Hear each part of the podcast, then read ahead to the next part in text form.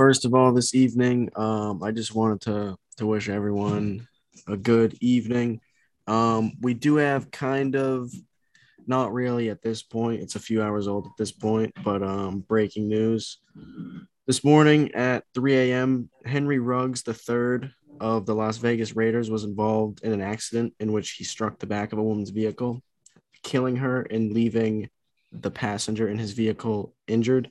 We do not know the extent of these injuries, and Ruggs was alleged to have been driving under the influence. Our condolences, of course, go out to the victim, whose name we do not know at this time. Henry Ruggs deserves no excuses. Yep. Mm-hmm. He deserves to be punished to the full extent of the law. His career should be over. Yeah, he should never be allowed to play football for money ever again. Yes. Yeah. I mean, agreed. I heard 3 to 4 were killed in the accident. Condolences go out to the victim's family. Yep. Okay, with that. 3, 2, 1. Hello, everybody. I'm Jack Freeman, joined, of course, as always, by Christopher Hogan and Ben Hardy. First of all, too, we'd just like to apologize for last week. We did not release an episode, unfortunately. Me and Ben were struggling with power issues. A big storm hit our town, and we were without power pretty much for the entire week. So that's that. We're just going to get right into it. Thursday Night Football. We discussed a little bit amongst ourselves Thursday Night Football before. I hate to – it's going to sound like hindsight is 20/20 here, but you guys know I was saying this before the game. I really liked the Packers' chances in that game. Mm-hmm. I think a lot of people thought it was going to be a blowout. Obviously, that wasn't going to happen. Mm-hmm. I expected the Cardinals win, but I did not expect a blowout. I thought it was going to be a close game, but I did expect the Cardinals win, but it didn't happen. I didn't really know what I thought. I didn't think it was a lock for the Cardinals, but since week 1, losing to the Saints or getting crushed by the Saints, the Packers have looked. Yeah, I kind of knew from a little bit in – obviously, in a perfect world, in my head, that's how the game would have played out. Maybe a little bit better. They were a little sloppy with the timeouts. Mm-hmm. They kept having to use them because the play clock was running down. They took a crucial delay of game that stopped them from scoring in the red zone, which they also kind of struggled to do against the Cardinals. I feel like a lot of the time, Matt LaFleur is looking for the perfect play. Yeah. The perfect personnel to... you know, to have the best play. And I think that holds the Packers back a lot of the time. Mm-hmm. But as far as the game plan, I don't think there could have been a much better game plan. You know, right out of the gate, they used a guy who they don't typically use in that way, A.J. Dillon, and he really looked the part of that power back. I don't think I saw him fall backward once. He was always falling forwards, getting more yards. Yep. And it was plays like that he made where it was he got met at the first down marker and then chugged forward for 2 or 3 yards that really won them the game. It allowed them to control the clock, keep the ball out of Kyler Murray's hands. And I really think going forward that would be a smart way to use A.J. Dillon and Aaron Jones. Yeah. I kind of want to touch up on that a bit because A.J. Dillon had more carries and more yards than Aaron Jones in that game, but Aaron Jones had the touchdown. is what really shocked me, because usually when you have a power back like A.J. Dillon, he's usually the guy on the red zone. But it looks like it was Aaron Jones, because I was watching the game. Aaron Jones had the most red zone touches. Well, yeah, of course, they pay Aaron Jones a lot of money to do what he does. A.J. Dillon was literally just used as – he might have gotten more carries, but A.J. Dillon was on the field 60% of the time, had 22 touches. So he was on the field more and had the ball more. And I think that was really effective, having those two in the backfield at the same time. I think that's where they had a lot of mostly their success running, besides, of course, A.J. Dillon and the single back and just pounding it right up the gut. Yeah. But it was a great game plan offensively anyways. I thought the defense still looks kind of I thought it was more Kyler. Kyler missed a lot of throws deep to people not named DeAndre Hopkins. Yeah. He looked a lot less effective with Hopkins off the field. I think the whole offense did. I think, DeAndre Hopkins fantasy-wise, I guess, is having a disappointing season, but he will always have a certain impact and take attention off the other guys in those offense, and it just doesn't work as well with him out. Oh, yeah, he definitely is a threat on the offensive end. I mean, despite him not having, like, a good fantasy season, he is still a person to look out for. I mean, if you have to double cover one receiver on that Cardinals team, it's DeAndre Hopkins. Yes. And they just fell apart when he was out, and they put it a little back together when he came in, but I think it was just kind of a little too late, and then they made the costly mistake at the end. Yeah. I thought it was really weird how they were using him. I thought, if he's going to play, keep him out there. If he's not, why? Yeah. I do think this win comes down to the play. I think it was Matt LaFleur. I think this is a Matt LaFleur win, kind of. I mean, I'm obviously not taking anything away from Aaron Rodgers, but I think it was a big coaching game. Yeah. Like, I mean, when you use your high-paid running back in a second, like, not a second fiddle role, but, like, not the main point from the rushing perspective. I mean, that just shows that they were going for the matchup wise, what they thought was going to work best. They just used – it wasn't that they used Aaron Jones less. That wasn't it. No, exactly. That's what I'm saying. It really was the fact that they passed less. Yeah. And they were a little more in the short game. So Aaron Jones – A.J. Dillon, well, I think he is a good receiving back. Obviously, you're not going to go to him as that when you have Aaron Jones on the team. So with that, I kind of have two questions, and you can elaborate as much as you want, as little as you want. One, does this change anything you think about the Cardinals? Do you think this makes them fraudulent? Because the Packers are a good team, don't get me wrong, but – this is a situation at home. I think Kyler Murray, an MVP candidate, even missing his number one receiver, should have been able to take advantage of. It's things that – and I don't feel bad using these guys because these are the guys he's getting compared to as an MVP candidate. I think it's a thing Tom Brady would have done. I think it's a thing Aaron Rodgers would have done. You know, if it doesn't matter who he was on, Aaron Rodgers would have picked on Eric Stokes, who is kind of the Packers' de facto number one corner right now. And he's just not very good in that role. I think he has a lot of the same problems that Jalen Mills of the Patriots has, where he's really – nah, never mind. Really just a little out of position right now. You know, they're both kind of being used. I think that's my dog. My apologies. That's fine. Getting back on track here though. I think Stokes definitely will fit into his role better as a slot corner, which is what they drafted him as. He's really physical in man. He's decent in zone. His real fatal flaw, which is a fatal flaw that a number one corner can't have, is his ability to track the ball in the air. On the first DeAndre Hopkins touchdown, I know it wasn't called a touchdown because of the face mask, but for all intents and purposes, it was a touchdown. He wasn't tackling him anyway. So DeAndre Hopkins, the ball's in the air, and DeAndre Hopkins kind of hard stops while the ball's in the air and then explodes to it. And Eric Stokes just didn't know what was going on, which is why he does pass.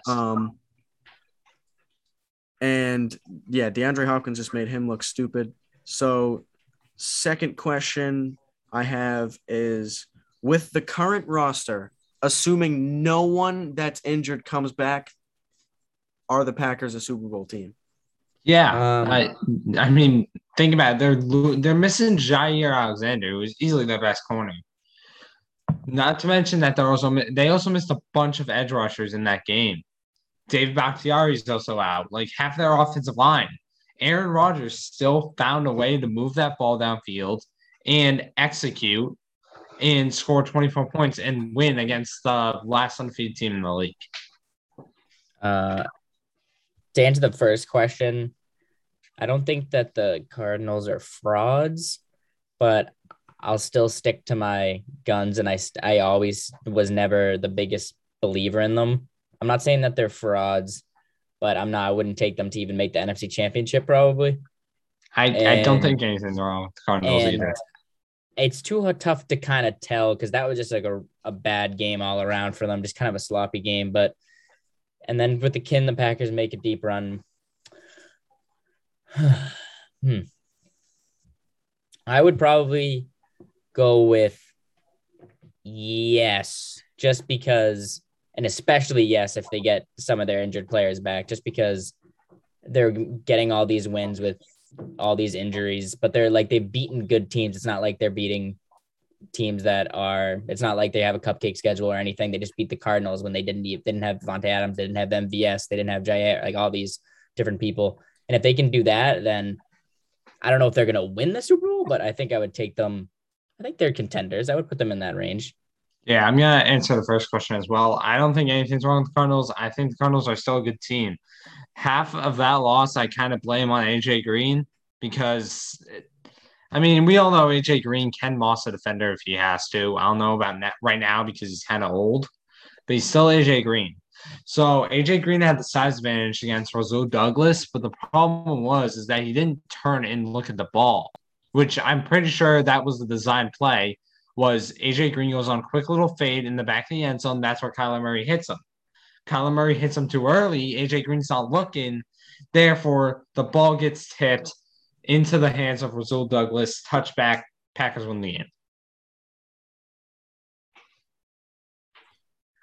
Yeah. I think A.J. Green probably thought it was a running play. I mean, it didn't look like he was running a route at all. Yeah, it looks like he was like it was just really weird how Kyler also, I forget who it was, but I sent you guys the screenshot of Kyler just missing the dude underneath. That probably would have been a touchdown. Yeah. A lot of people are saying he would have the speed to catch up to that, but like it's better than throwing it to a dude with his back turned. So yeah, I agree. I think at this point we can get into some Buccaneers Tom Brady stuff. Oh boy. And I would just say that I'll let Ben take it. All right. Tom Brady, wasn't really like good yesterday, but he wasn't bad at all. I mean, he completed 70% of his passes. He had a 112 QB rating, and he added 4 touchdowns on 375 yards. Yes, he had the 2 picks, and he missed a couple of throws. I mean, Mike Evans had 4 targets. 2 of them were deep shots, and Brady just missed them. But he still found a way to win. I mean, I get it. Actually, they lost. My bad. Never mind. They lost. But as I was saying, Brady is adding to his MVP campaign as the season progresses. I mean, 25 touchdowns to 2 interceptions on the season. That changed. It's not 25 touchdowns, 2 picks right now. It's probably like, I think it's like 29 touchdowns, probably like 4 or 5 picks. And he has 2,650 yards, which is leading the NFL. So despite the Bucs losing that game and Tom Brady just being, I don't know. He's 25 touchdowns. Yeah. So Tom Brady just not looking good in that game. He still had a good stat line. I mean, yeah. Who cares what the stat? Who cares what the stat line? In this game, I'm sorry, the stat line means nothing to me. In the biggest moments of the game, Tom Brady was the reason they lost in the big spots. He threw the pick. He threw the pick six to end it, and he threw a pick in a big moment before that. The Saints regular season, at least, even in the playoffs, he kind of struggled against them too in the playoffs. But the Saints are 3-0 against Tom Brady since he's been a Tampa Bay Buck. Yeah, it's interdivisional matchups. Every QB struggles with that. Since Tom Brady has been to the Bucs, he has his statistically worst three games against the Saints, 78.1 rather passer rating. I think the real story of this, I really don't think this affects Brady as an MVP candidate. He still had the great stat line, even though he didn't show up in that moment. It wasn't like he had a dud game. Sean Payton is kind of just a top 2-3 coach in the NFL. And something you lose Jameis. Jameis looked really good, by the way. Yeah, he was throwing dimes. But you lose him, and you get Trevor Siemian to play just as good as he needs to, and it just so happened Tom Brady didn't in the big spot. So yeah. The whole thing is whenever Tom Brady's down, people bring up the kind of sort of narrative that they see him on the sideline with his head down. It's all right, this is game over. But he didn't do that. And I think he a big thing for him this season, I think, has been some crucial overthrows. And I feel like it happens time and time again. And I know he puts up these great stat lines. I mean, that you can give that to his offensive line and his receivers, but he hasn't shown up completely in these big time games. And he can't show up against the Saints for some reason. I don't know what they have his number. Yeah, I mean, I mean the Bucs are also just a wagon. So I don't really feel bad when he plays like that and they lose. I just don't get it sometimes why. I don't know why the Saints have given him trouble since he's been on the Bucs, but they have his number for some reason. And you can look at his stats and say he had a good game, whatever. He didn't have a good game, really. No, I don't think so at all. From when you have a football standpoint, he didn't have a good game. He can throw touchdowns. He can throw 4 touchdowns. He can do this, but when they needed him most and he had the game in his hands, he couldn't do it. Yeah, and that's happening against the Rams. It's really jarring too. I'm sorry to interrupt you, Chris, but it's really jarring too. This is one of the first competent NFL teams they've played. Who is he beating up on? Miami. Dallas's defense is questionable, especially on night one. Philly, think about it. He had a bad game against the Patriots. Yeah, and the Patriots are looking better. I don't want to dip into that too early, but the Patriots, execution-wise, looked a lot better. Bill Belichick really knows how to get into some young quarterbacks' heads. I think this was kind of a real moment to look back and be like, okay, Justin Herbert is as naturally talented, as gifted as he is. He's not quite there yet. And I hate to use broad phrases like that, but I think you kind of know what I mean when I say he's not there yet. Yeah. I think he's not. Yeah. After the game in the presser, he was talking about how, and a few of the guys in the Chargers were talking about how they ran a lot of man coverage last year, and you can't go all based on what you saw in film from your game last year. You know what I mean? Yeah. And you have to adjust. The Chargers don't really adjust well. I think we've seen in the past 2 weeks. And you can throw Herbert off his game by throwing stuff at him that he obviously hasn't seen, or disguising zone coverages. So, the mental aspect of his game does need to develop a little more before I would consider him knocking on the door of top 5. You know what I mean? Yeah. I think people were quick to put him in that conversation when he started out, when he started well this season after beating the Chiefs and everything. They thought he dethroned like Mahomes or whatever, but I'm not ready to do that. There's so many. Yeah, definitely not. To me, Mahomes is still the best quarterback in the NFL. Yeah, he still needs to. There still needs to be more before I can say otherwise too.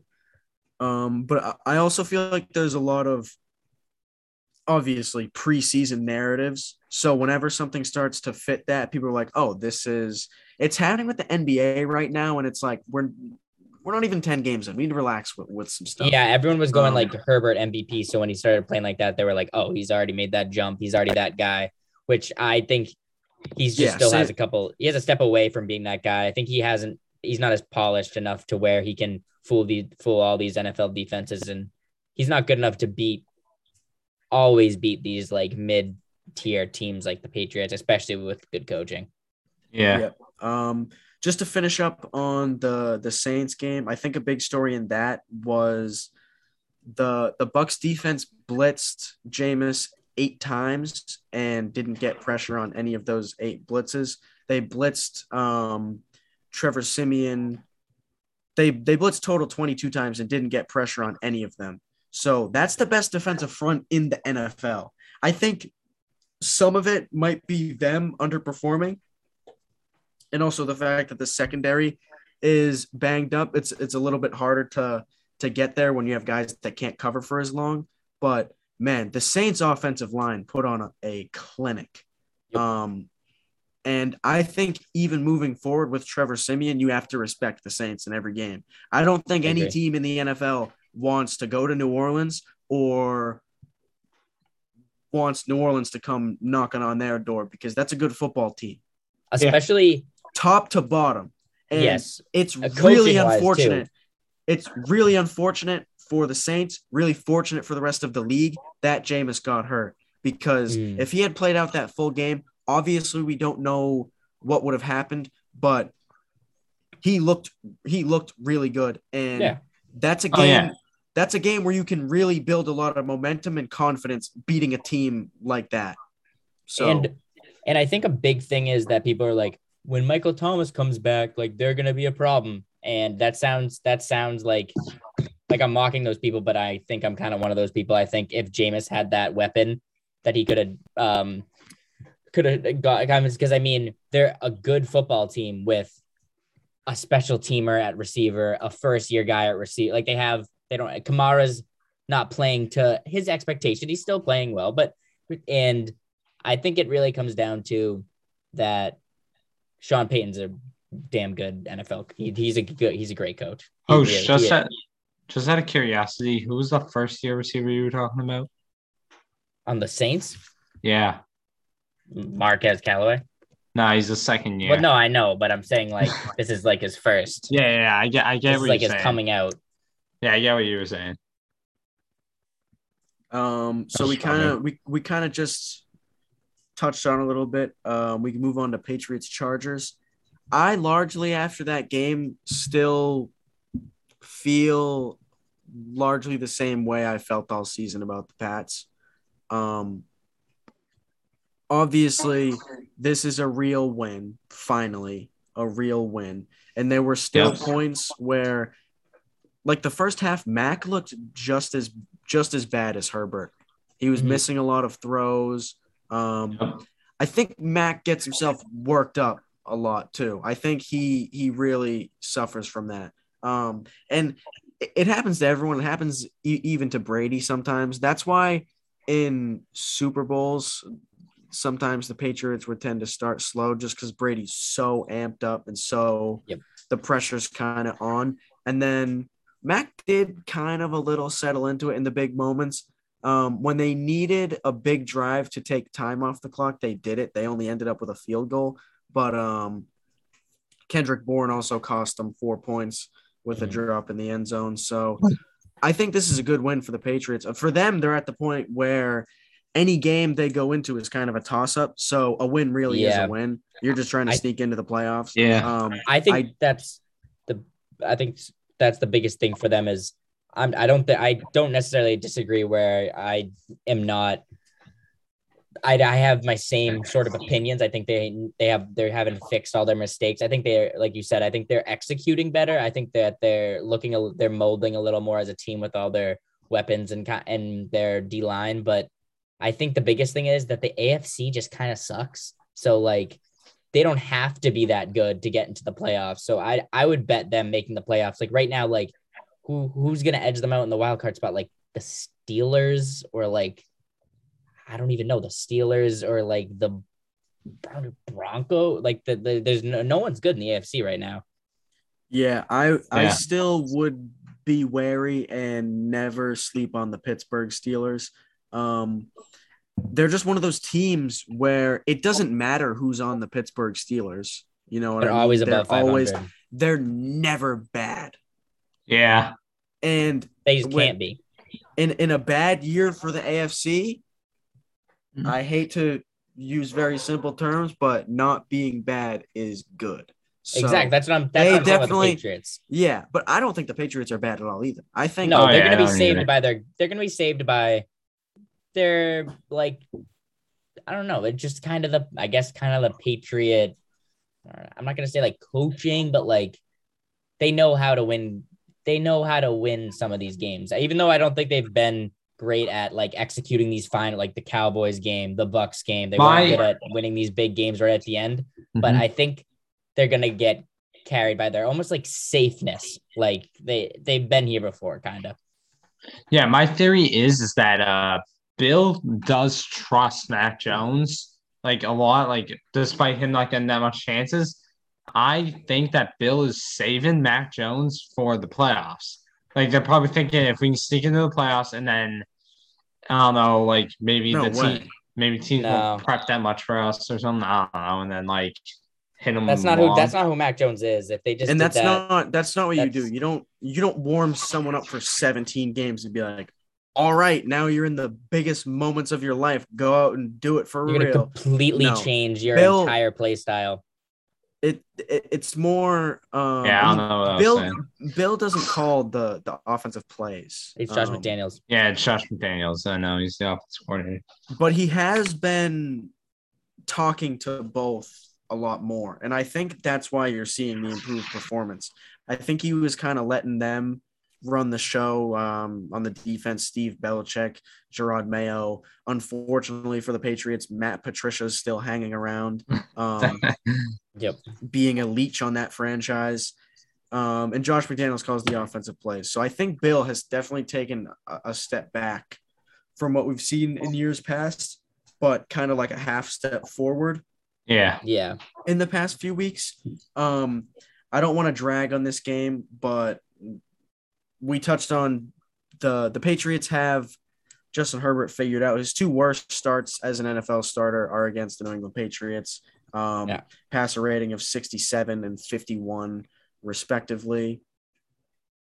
But I think this game we can go back a little bit and say, okay, well, because I wasn't ready to say this earlier in the season, and be like, okay, well, yeah, they were competitive with the Patriots, and that meant something towards developing towards this point. And yeah, they almost beat the Cowboys, and that meant something getting to this point. And then they really put it all together and destroyed the Jets, and then they knocked off one of the best young teams in the AFC all at the same time.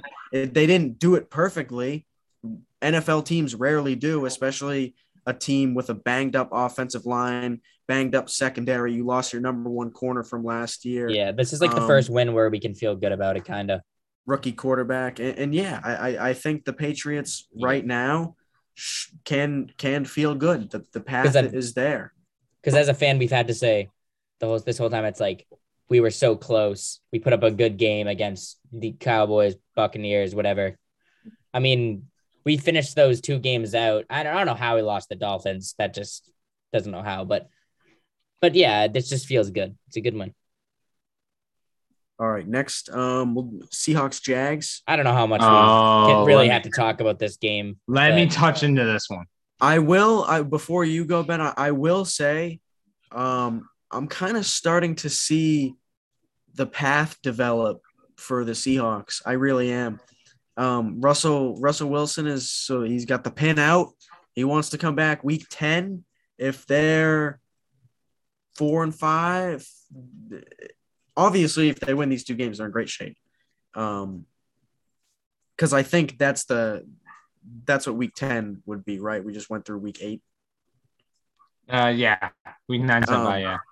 So after the bye week, you come back week 10 and you're off and rolling. I mean, Russell Wilson is a quarterback who's good enough. When he comes back, if he is anywhere close to Russell Wilson, then of course they have a shot.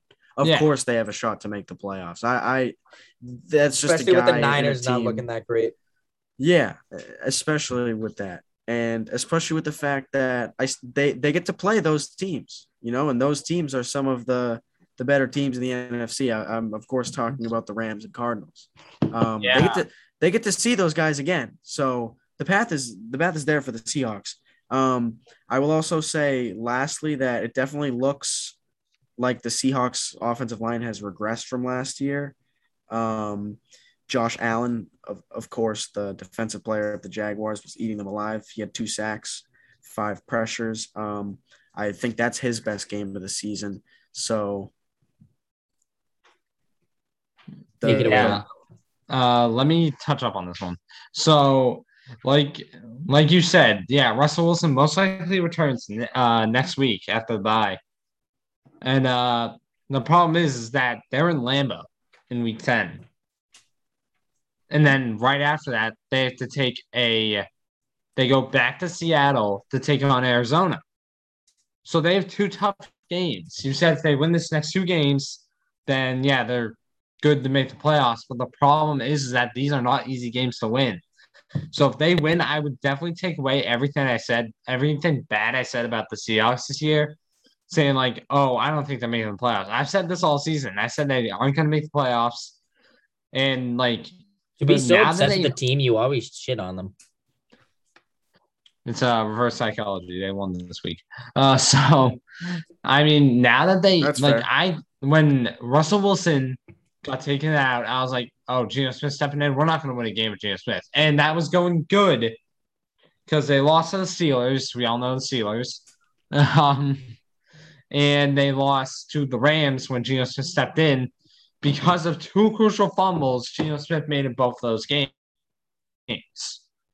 This time, Geno came out slinging. Probably the best. I mean, what? 13 straight completions. I mean, he shouldn't have had 10. He should not have had 10 straight completions. That was all DK Metcalf. I mean, that throw in the end zone, that was underthrown. DK Metcalf just lost in the play. You gotta take what you can get though. And yeah, I agree. You're taking wins in any fashion right now. He's an above average fan. Yeah, I'm taking this as a win. I mean, I still think it should have been more than 31 points. Another kind of the game is Broncos football team. Broncos are gonna obviously miss Chubb and Von Miller. Football team are just such a disappointment. Yeah, and Heineke is just, everyone thinks he's good just because he's flashy and he's not a game manager. He holds the team back. You'd want him to be a game manager at this point. He takes too many chances. He's just too flashy and he's not a good quarterback. Period. They need to let Antonio Gibson heal his injury and bring him back. At this point, they can't win the NFC East. They can't make the playoffs. Rest your young running back. Who's going to be a star when he's back if they use him. Right? Yes. They should be using him as a running back and receiver. You can put him in the slot. That's what he did at Memphis. Yeah. That's what he did at Memphis. He wasn't a receiving running back at Memphis. He was a running back who also played wide receiver. It's like Ty Montgomery, except he's actually really good at both. He's a really good runner. We've seen it. That's all they've used him as, and he's looked really good when he gets the ball. He's up towards 5 yards a carry, close to there. He might be a little closer to 4 now after his last few games, but every time they put him out on the field on that fracture, it just gets bigger, and there's no. I also Doesn't get to heal properly. Yeah, I also think he kind of – his whole role kind of goes not out the window, but it lessens when you have a quarterback that kind of isn't a game manager. I mean, think of last year they had Alex Smith. Yeah, they had Ryan Fitzpatrick. They had Kyle Allen, like those kind of types of players. And now you have a guy that's trying to do too much when he doesn't have that kind of talent. And yeah, not even close. Yeah, well, I think Ron Rivera's only hope of that team like doing something is probably hoping off the bye they like kick it in the gear. No, there's no. I mean, that's his only. Their defense was their whole team. Their defense was going to be their whole team, and it's not. They don't. They don't have a Russell Wilson coming back to save them. So I understand. I'm out on them. They're so far behind. Yeah. Even they're so far behind. There's just, yeah, they are. There's just some teams that I'm done with. I mean, it makes no sense. Really a football team is that bad. Them. They need to go out and draft a quarterback or go get a quarterback. Chris, I'm sorry. Your victory lap may have to take a pause. The Carolina Panthers won this. They won this week. They are back, people. Sam Darnold is elite. They are back. Of course, just kidding. Sam Darnold still sucks. So bad. If you could give the team a win and him a loss, I would. First of all, this evening, I just wanted to wish everyone a good evening. We do have kind of, not really at this point, it's a few hours old at this point, but breaking news. This morning at 3 a.m., Henry Ruggs, the third of the Las Vegas Raiders, was involved in an accident in which he struck the back of a woman's vehicle, killing her and leaving the passenger in his vehicle injured. We do not know the extent of these injuries, and Ruggs was alleged to have been driving under the influence. Our condolences, of course, go out to the victim, whose name we do not know at this time. Henry Ruggs deserves no excuses. Yep. Mm-hmm. He deserves to be punished to the full extent of the law. His career should be over. Yeah, he should never be allowed to play football for money ever again. Yes. Yeah. I mean, agreed. I heard 3 to 4 were killed in the accident. Condolences go out to the victim's family. Yep. Okay, with that. 3, 2, 1. Hello, everybody. I'm Jack Freeman, joined, of course, as always, by Christopher Hogan and Ben Hardy. First of all, too, we'd just like to apologize for last week. We did not release an episode, unfortunately. Me and Ben were struggling with power issues, a big storm hit our town, and we were without power pretty much for the entire week. So that's that. We're just going to get right into it. Thursday Night Football. We discussed a little bit amongst ourselves Thursday Night Football before. I hate to it's going to sound like hindsight is 20/20 here, but you guys know I was saying this before the game. I really liked the Packers' chances in that game. Mm-hmm. I think a lot of people thought it was going to be a blowout. Obviously, that wasn't going to happen. Mm-hmm. I expected the Cardinals win, but I did not expect I did not expect a blowout. I thought it was going to be a close game, but I did expect the Cardinals win, but it didn't happen. I didn't really know what I thought. I didn't think it was a lock for the Cardinals, but since week 1, losing to the Saints or getting crushed by the Saints, the Packers have looked. Yeah, I kind of knew from a little bit in obviously, in a perfect world, in my head, that's how the game would have played out. Maybe a little bit better. They were a little sloppy with the timeouts. Mm-hmm. They kept having to use them because the play clock was running down. They took a crucial delay of game that stopped them from scoring in the red zone, which they also kind of struggled to do against the Cardinals. I feel like a lot of the time Matt LaFleur is looking for the perfect play. Yeah. The perfect personnel to, you know, to have the best play. And I think that holds the Packers back a lot of the time. Mm. But as far as the game plan, I don't think there could have been a much better game plan. You know, right out of the gate, they used a guy who they don't typically use in that way, A.J. Dillon, and he really looked the part of that power back. I don't think I saw him fall backward once. He was always falling forwards, getting more yards. Yep.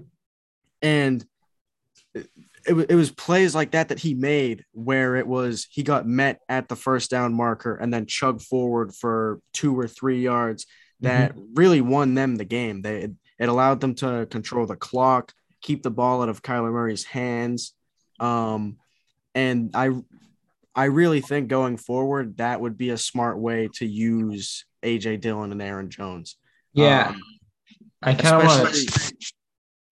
of want to touch up on that a bit because A.J. Dillon had more carries and more yards than Aaron Jones in that game, but Aaron Jones had the touchdown is what really shocked me because usually when you have a power back like A.J. Dillon, he's usually the guy on the red zone, but it looks like it was Aaron Jones because I was watching the game. Aaron Jones had the most red zone touches. Well, yeah, of course, they pay Aaron Jones a lot of money to do what he does. A.J. Dillon was literally just used as – he might have gotten more carries, but A.J. Dillon was on the field 60% of the time, had 22 touches. So he was on the field more and had the ball more. And I think that was really effective, having those two in the backfield at the same time. I think that's where they had a lot of mostly their success running, besides, of course, A.J. Dillon in the single back and just pounding it right up the gut. Yeah. But it was a great game plan offensively. Anyways, I thought the defense still looks kind of I thought it was more Kyler. Kyler missed a lot of throws deep to people not named DeAndre Hopkins. Yeah. He looked a lot less effective with Hopkins off the field. I think the whole offense did. I think DeAndre Hopkins fantasy-wise, I guess, is having a disappointing season, but he will always have a certain impact and take attention off the other guys in those offense, and it just doesn't work as well with him out. Oh, yeah, he definitely is a threat on the offensive end. I mean, despite him not having, like, a good fantasy season, he is still a person to look out for. I mean, if you have to double cover one receiver on that Cardinals team, it's DeAndre Hopkins. Yes. And they just fell apart when he was out, and they put it a little back together when he came in. But I think it was just kind of a little too late, and then they made the costly mistake at the end. Yeah, I thought it was really weird how they were using him. I thought, if he's gonna play, keep him out there. If he's not, why? Yeah. I do think this win comes down to the play. I think it was Matt LaFleur. I think this is a Matt LaFleur win, kind of. I mean, I'm obviously not taking anything away from Aaron Rodgers, but I think it was a big coaching game. Yeah. Like, I mean, when you use your high-paid running back in a second, like not a second fiddle role, but like not the main point from the rushing perspective. I mean, that just shows that they were going for the matchup wise. Well, what they thought was going to work best. They just used. It wasn't that they used Aaron Jones less. That wasn't it. Exactly. Really, that's what I'm saying. It really was the fact that they passed less. Yeah. And they were a little more in the short game. So Aaron Jones, A.J. Dillon, well, I think he is a good receiving back. Obviously, you're not going to go to him as that when you have Aaron Jones on the team. So with that, I kind of have 2 questions, and you can elaborate as much as you want, as little as you want. One, does this change anything you think about the Cardinals? Do you think this makes them fraudulent? Because the Packers are a good team, don't get me wrong. But this is a situation at home. I think Kyler Murray, an MVP candidate, even missing his number 1 receiver, should have been able to take advantage of. It's things that, and I don't feel bad using these guys because these are the guys he's getting compared to as an MVP candidate. I think it's a thing Tom Brady would have done. I think it's a thing Aaron Rodgers would have done. You know, if it doesn't matter who he was on, Aaron Rodgers would have picked on Eric Stokes, who is kind of the Packers' de facto number one corner right now.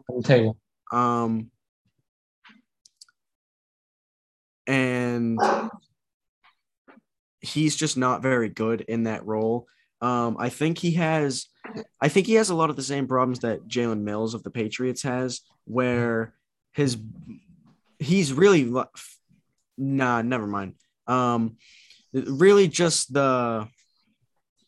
a little out of position right now. You know, they're both kind of being used. I think that's my dog. My apologies. That's fine. Getting back on track here, though, I think Stokes definitely will fit into his role better as a slot corner, which is what they drafted him as. Yeah. He's really physical in man. He's decent in zone. His real fatal flaw, which is a fatal flaw that a number one corner can't have, is his ability to track the ball in the air. On the first DeAndre Hopkins touchdown, I know it wasn't called a touchdown because of the face mask, but for all intents and purposes, it was a touchdown. He wasn't tackling him anyway. So DeAndre Hopkins, the ball's in the air, and DeAndre Hopkins kind of hard stops while the ball's in the air and then explodes to it. And Eric Stokes just didn't know what was going on, which is why he does best. DeAndre Hopkins just made him look stupid.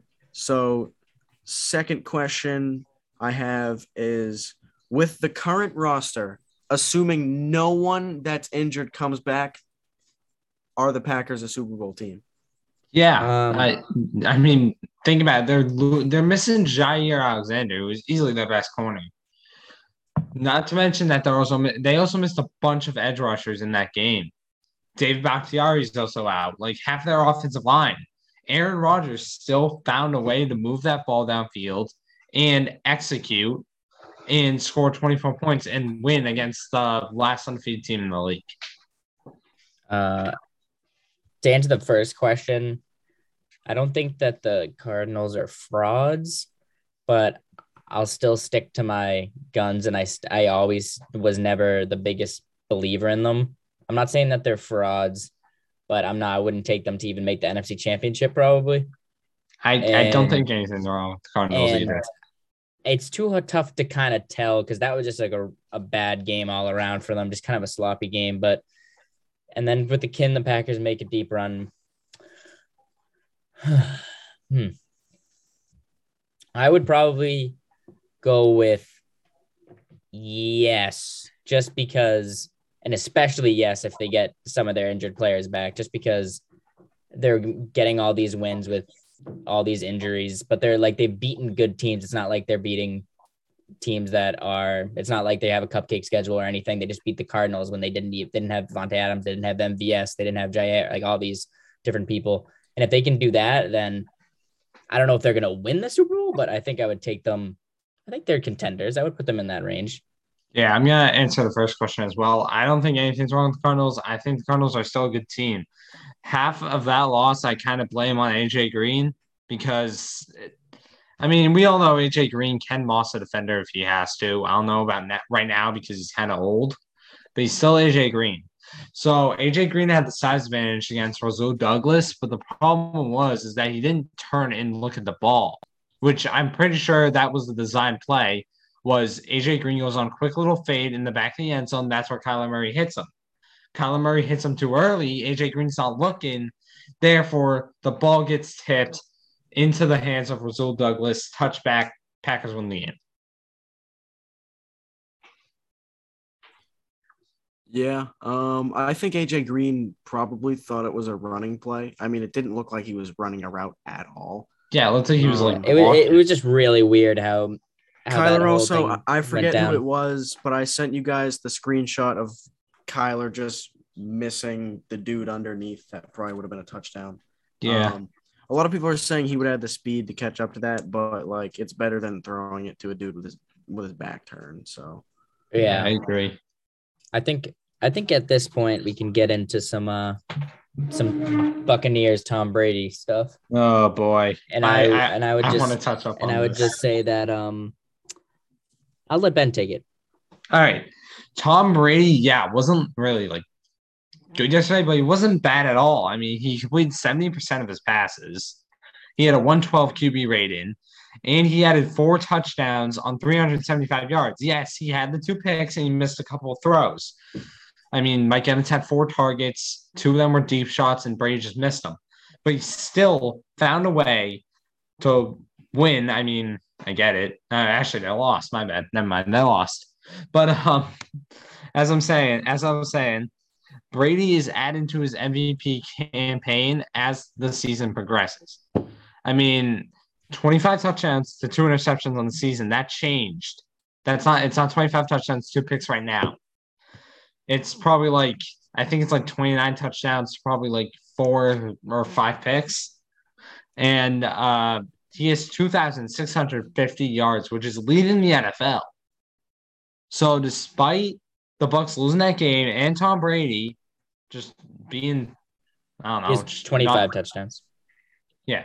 So Tom Brady just not looking good in that game. He still had a good stat line. I mean, yeah. Who cares what the stat line? In this game, I'm sorry, the stat line means nothing to me. In the biggest moments of the game, Tom Brady was the reason they lost in the big spots. He threw the pick six to end it, and he threw a pick in a big moment before that.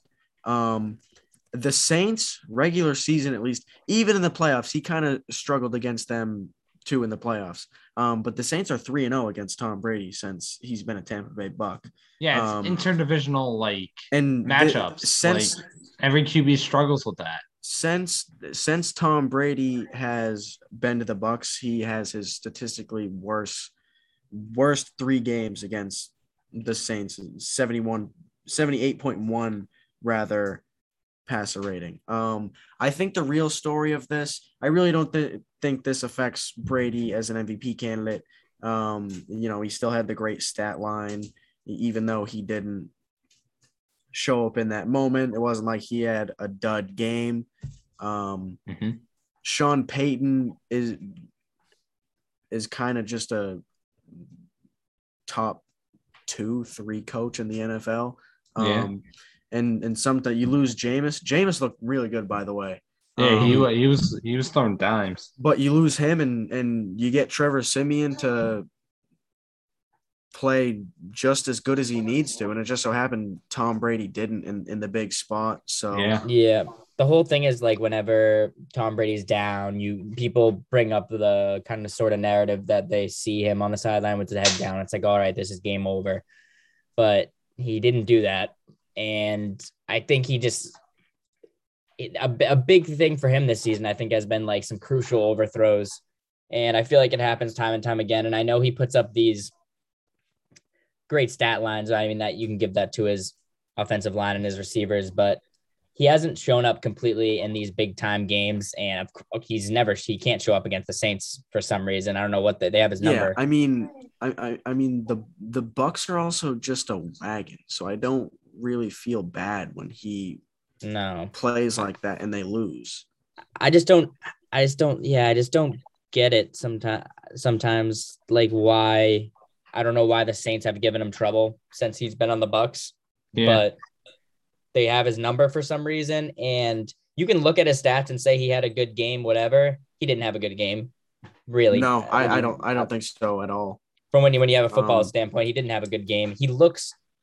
He can throw whatever. He can throw 4 touchdowns. He can throw 4 touchdowns. He can do this, but when they needed him most and he had the game in his hands, he couldn't do it.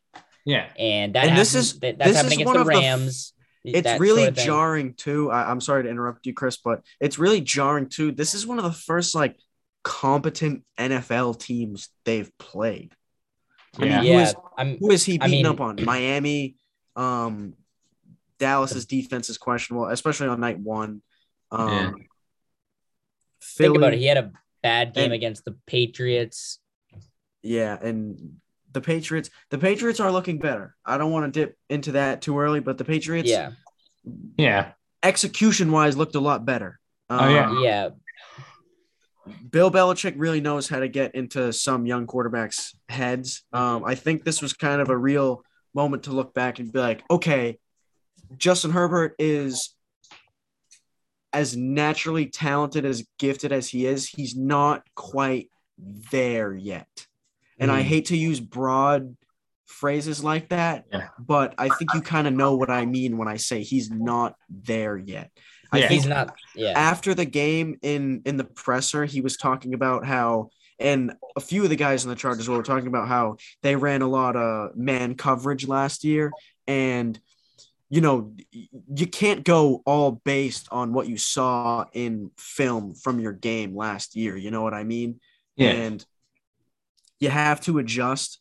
The Chargers don't really adjust well. I think we've seen in the past 2 weeks. And you can throw Herbert off his game by throwing stuff at him that he obviously hasn't seen, or disguising zone coverages. The mental aspect of his game does need to develop a little more before I would consider him knocking on the door of top five. You know what I mean? Yeah. Yeah. I think people were quick to put him in that conversation when he started well this season after beating the Chiefs and everything. They thought he dethroned like Mahomes or whatever, but I'm not ready to do that. There's so many. Yeah, definitely not. To me, Mahomes is still the best quarterback in the NFL. Yeah. He still needs to, there still needs to be more before I can say otherwise too. But I also feel like there's a lot of, obviously, preseason narratives. So whenever something starts to fit that, people are like, oh, it's happening with the NBA right now. And it's like, we're not even 10 games in. We need to relax with some stuff. Yeah. Everyone was going like Herbert MVP. So when he started playing like that, they were like, oh, he's already made that jump. He's already that guy, which I think he's just he has a step away from being that guy. I think he's not as polished enough to where he can fool all these NFL defenses. And he's not good enough to always beat these like mid-tier teams like the Patriots, especially with good coaching. Yeah. Just to finish up on the Saints game, I think a big story in that was the Bucs defense blitzed Jameis 8 times and didn't get pressure on any of those 8 blitzes. They blitzed Trevor Siemian. They blitzed total 22 times and didn't get pressure on any of them. So that's the best defensive front in the NFL. I think some of it might be them underperforming, and also the fact that the secondary is banged up. It's a little bit harder to get there when you have guys that can't cover for as long. But, man, the Saints offensive line put on a clinic. And I think even moving forward with Trevor Siemian, you have to respect the Saints in every game. I don't think any team in the NFL – wants to go to New Orleans or wants New Orleans to come knocking on their door, because that's a good football team. Especially top to bottom. And it's really unfortunate. It's really unfortunate for the Saints, really fortunate for the rest of the league that Jameis got hurt, because if he had played out that full game, obviously we don't know what would have happened, but he looked really good. And that's a game. That's a game where you can really build a lot of momentum and confidence beating a team like that. So, and I think a big thing is that people are like, when Michael Thomas comes back, like they're going to be a problem. And that sounds like I'm mocking those people, but I think I'm kind of one of those people. I think if Jameis had that weapon that he could have got comments, because I mean, they're a good football team with a special teamer at receiver, a first-year guy at receiver. Like Kamara's not playing to his expectation. He's still playing well, and I think it really comes down to that Sean Payton's a damn good NFL. He's a great coach. Just out of curiosity, who was the first-year receiver you were talking about? On the Saints? Yeah. Marquez Callaway. No, he's the second year. Well, no, I know, but I'm saying like this is like his first. Yeah, I get what you're saying. Like his coming out. Yeah, I get what you were saying. So we kind of just touched on a little bit. We can move on to Patriots Chargers. I largely after that game still feel largely the same way I felt all season about the Pats. Obviously, this is a real win, finally, a real win.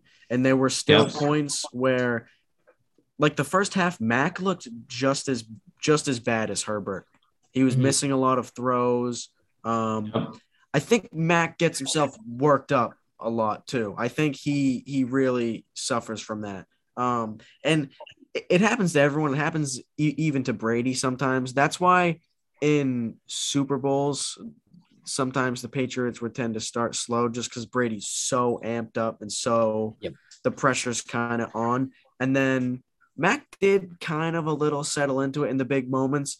When they needed a big drive to take time off the clock, they did it. They only ended up with a field goal. But Kendrick Bourne also cost them 4 points with a drop in the end zone. So I think this is a good win for the Patriots. For them, they're at the point where – any game they go into is kind of a toss-up, so a win really is a win. You're just trying to sneak into the playoffs. I think that's the biggest thing for them is I don't necessarily disagree where I am not.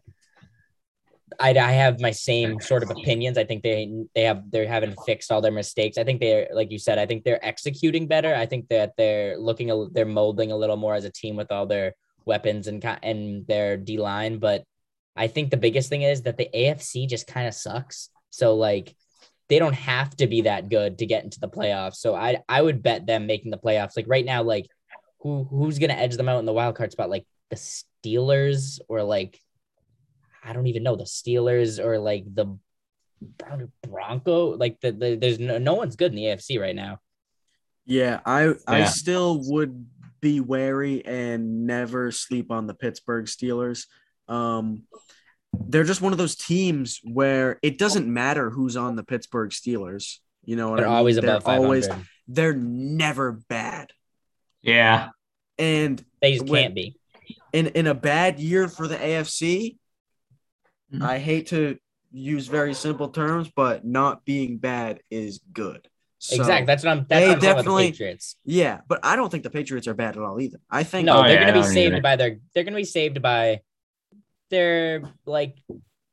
don't know. It's just kind of the Patriot.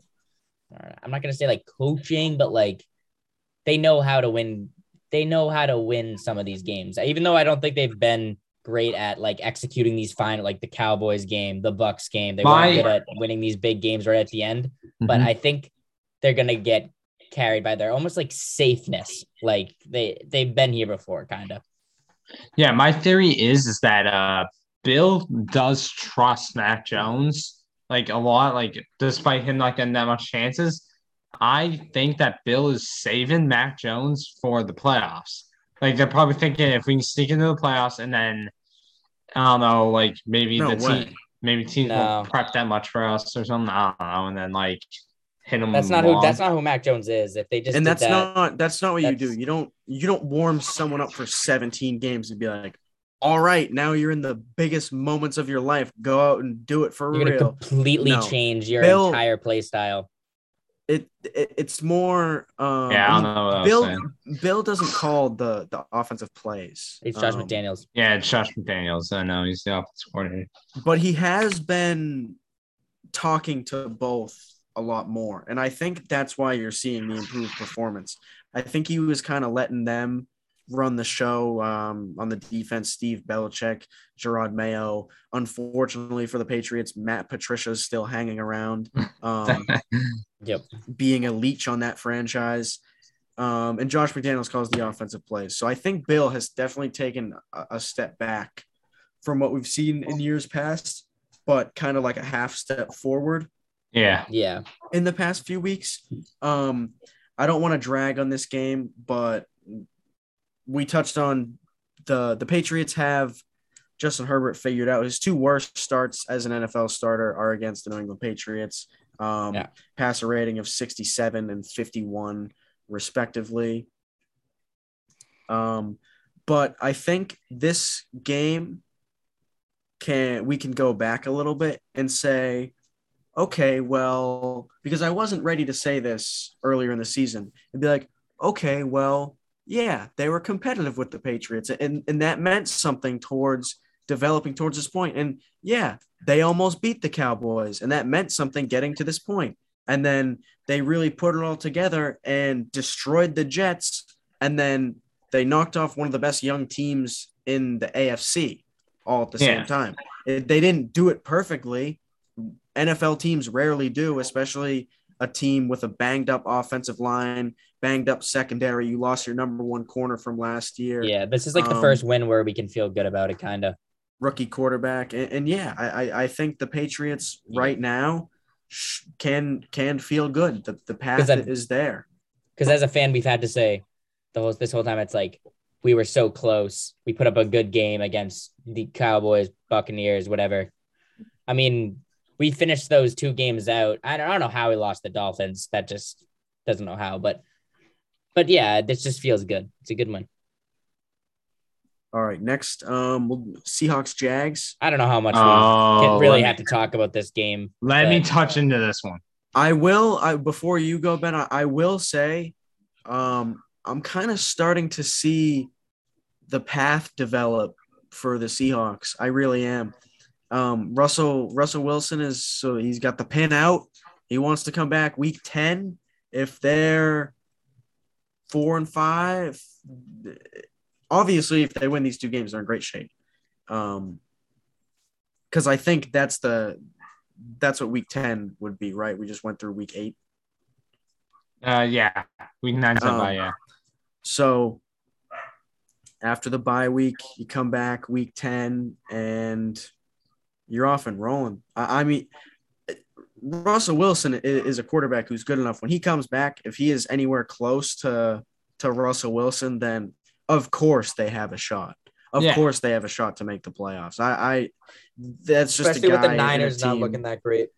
Yeah, especially with that. And especially with the fact that they get to play those teams, you know, and those teams are some of the better teams in the NFC. I'm, of course, talking about the Rams and Cardinals. They get to see those guys again. So the path is there for the Seahawks. I will also say, lastly, that it definitely looks like the Seahawks offensive line has regressed from last year. Josh Allen, of course, the defensive player of the Jaguars, was eating them alive. He had 2 sacks, 5 pressures. I think that's his best game of the season. So, let me touch up on this one. So, like you said, yeah, Russell Wilson most likely returns next week after the bye. And the problem is that they're in Lambeau in week 10. And then right after that, they have to they go back to Seattle to take on Arizona. So they have 2 tough games. You said if they win this next 2 games, then yeah, they're good to make the playoffs. But the problem is that these are not easy games to win. So if they win, I would definitely take away everything bad I said about the Seahawks this year, saying like, oh, I don't think they're making the playoffs. I've said this all season. I said they aren't going to make the playoffs. And like, to be so obsessed with the team, you always shit on them. It's reverse psychology. They won this week. So, I mean, now that when Russell Wilson got taken out, I was like, oh, Geno Smith stepping in. We're not going to win a game with Geno Smith. And that was going good because they lost to the Steelers. We all know the Steelers. And they lost to the Rams when Geno Smith stepped in. Because of 2 crucial fumbles, Geno Smith made in both those games. This time, Geno came out slinging. Probably the best. I mean, what? 13 straight completions. I mean, he shouldn't have had 10. He should not have had 10 straight completions. That was all DK Metcalf. I mean, that throw in the end zone, that was underthrown. DK Metcalf just lost. Yep. You gotta take what you can get though, and yeah, I agree. You're taking wins in any fashion right now. He's an above average fan. Yeah, I'm taking this as a win. I mean, I still think it should have been more than 31 points. Another kind of the game is Broncos football team. Broncos are going to obviously miss Chubb and Von Miller. Football team are just such a disappointment. Yeah, and Heineke is just everyone thinks he's good just because he's flashy and he's not a game manager. He holds the team back. You'd want him to be a game manager at this point. He takes too many chances. He's just too flashy and he's not a good quarterback. Just period. They need to let Antonio Gibson heal his injury and bring him back. At this point, they can't win the NFC East. They can't make the playoffs. Rest your young running back. Who's going to be a star when he's back if they use him. Right? Yes. They should be using him as a running back and receiver. You can put him in the slot. That's what he did at Memphis. Yeah. That's what he did at Memphis. He wasn't a receiving running back at Memphis. He was a running back who also played wide receiver. It's like Ty Montgomery, except he's actually really good at both. He's a really good runner. We've seen it. That's all they've used him as, and he's looked really good when he gets the ball. He's up towards 5 yards a carry, close to there. He might be a little closer to 4 now after his last few games, but every time they put him out on the field on that fracture, it just gets bigger, and there's no – doesn't get to heal properly. Yeah, I also think he kind of – his whole role kind of goes not out the window, but it lessens when you have a quarterback that kind of isn't a game manager. I mean, think of last year. They had Alex Smith. Yeah, they had Ryan Fitzpatrick. They had Kyle Allen, like those kind of types of players. And now you have a guy that's trying to do too much when he doesn't have that kind of talent. And not even close. Yeah, well, I think Ron Rivera's only hope of that team like doing something is probably hoping off the bye they like kick it into gear. No, there's no. I mean, Their defense was going to be their whole team, and it's not. They don't have a Russell Wilson coming back to save them, so I understand. I'm out on them. They're so far behind. Yeah, they're so far behind. There's just they are. There's just some teams that I'm done with. I mean, it makes no sense. I don't know football team is that bad. Them. They need to go out and draft a quarterback or go get a quarterback. Chris, I'm sorry. Your victory lap may have to take a pause. The Carolina Panthers won this. They won this week. They are back, people. Sam Darnold is elite. They are back. Of course, just kidding. Sam Darnold still sucks. So bad. If you could give the team a win and him a loss, I would.